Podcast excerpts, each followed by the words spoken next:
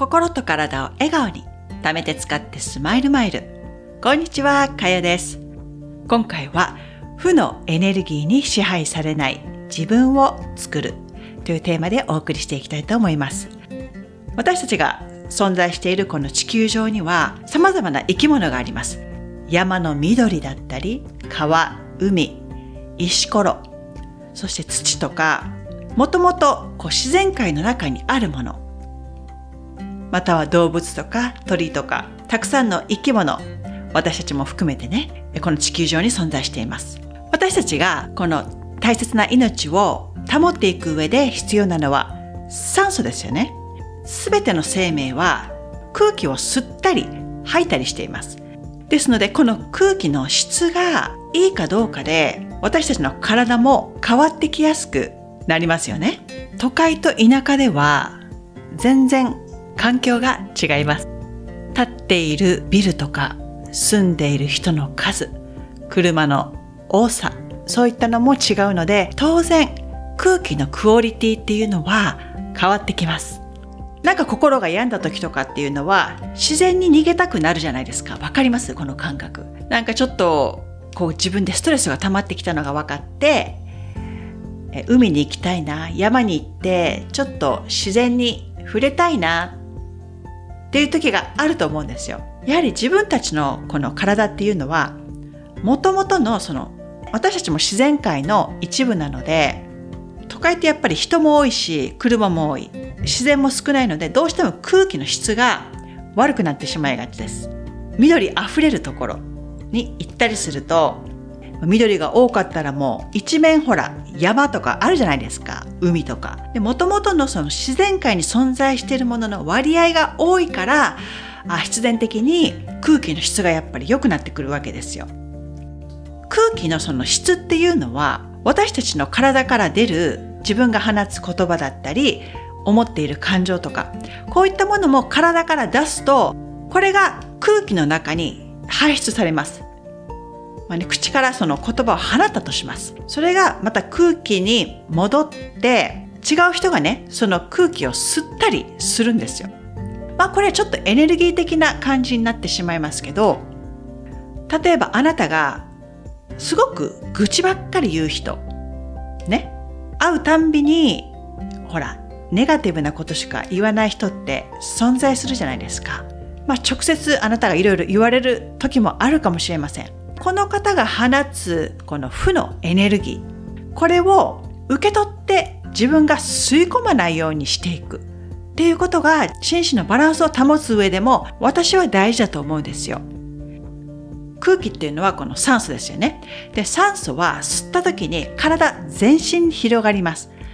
もし嫌な空気が漂った時にそれを自分の呼吸として体の中に取り込んでしまうとあなたのその体全体に広がるわけですよ。一つ一つの細胞だったり、まあ、血液だったりね。そういったものを栄養分として体のその隅々にまで渡ってしまうということになります。これはまあ食べるものにも共通していて、この原型をなさない食べ物とか、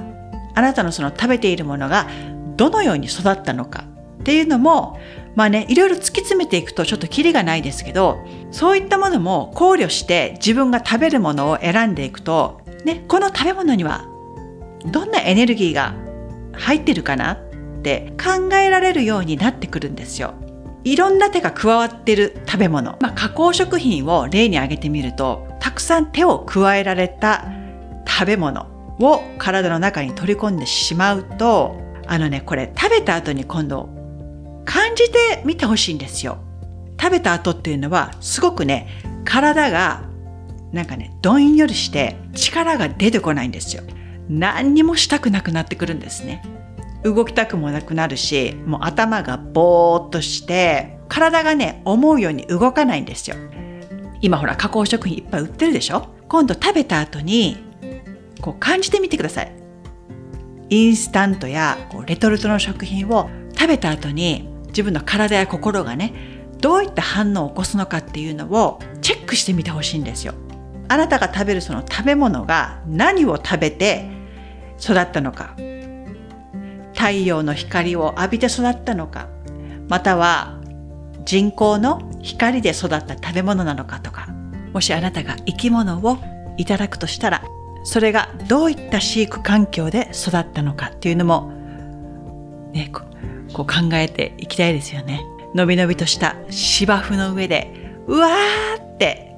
こう、元気いっぱい育ったお肉なのか。反対に、もう小さい檻の中で、すし詰め状態で、ぎゅうぎゅうになりながら、ストレスまみれで育ったお肉なのか。体はやはりストレスを感じると、全身のこの細胞に影響が出るので、そのようななんかこう目をつぶりたくなるような状況で育ったものを自分がもし口にするとしたら、その悲しいね、負のエネルギーも自分の体の中に取り込んでしまう。こういったこともあなたには心にね、えー、めておいてほしいんですよ。私が食べるものってどういう道をたどって私のとこに来てくれたのかな？とかね、想像しながらちょっと食べてみてほしいんです。で、先ほどの自分が取り込むそのいろんなエネルギー、一人一人考え方とか、ね、ものの言い方だったり受け取り方違うと思います。でも自分自身の体や心のためにも、もしね、負のエネルギーを放つ言葉だったり、こう嫌な空気の中に自分が入っている時っていうのは、そのエネルギーを自分の空気として体の中に取り込んでしまうので、もしね、取り込んだとしても、あなたのその呼吸でコントロールしていってほしいんですね。おすすめは座っていただいて、まあ、立ったままでもいいんですけど、一旦息をね、全部吐くんです。体の中から。一旦息を全部吐いて、あのね、あなたが掃除機本体になったと想像するんですね。で、掃除機ってブーンって吸うでしょ？スイッチオン、ブーンと吸って、ホコリをブワーッと吸い込みます。で、あなたの体そのものが掃除機になったと想像して、頭からこの指先とか足先まで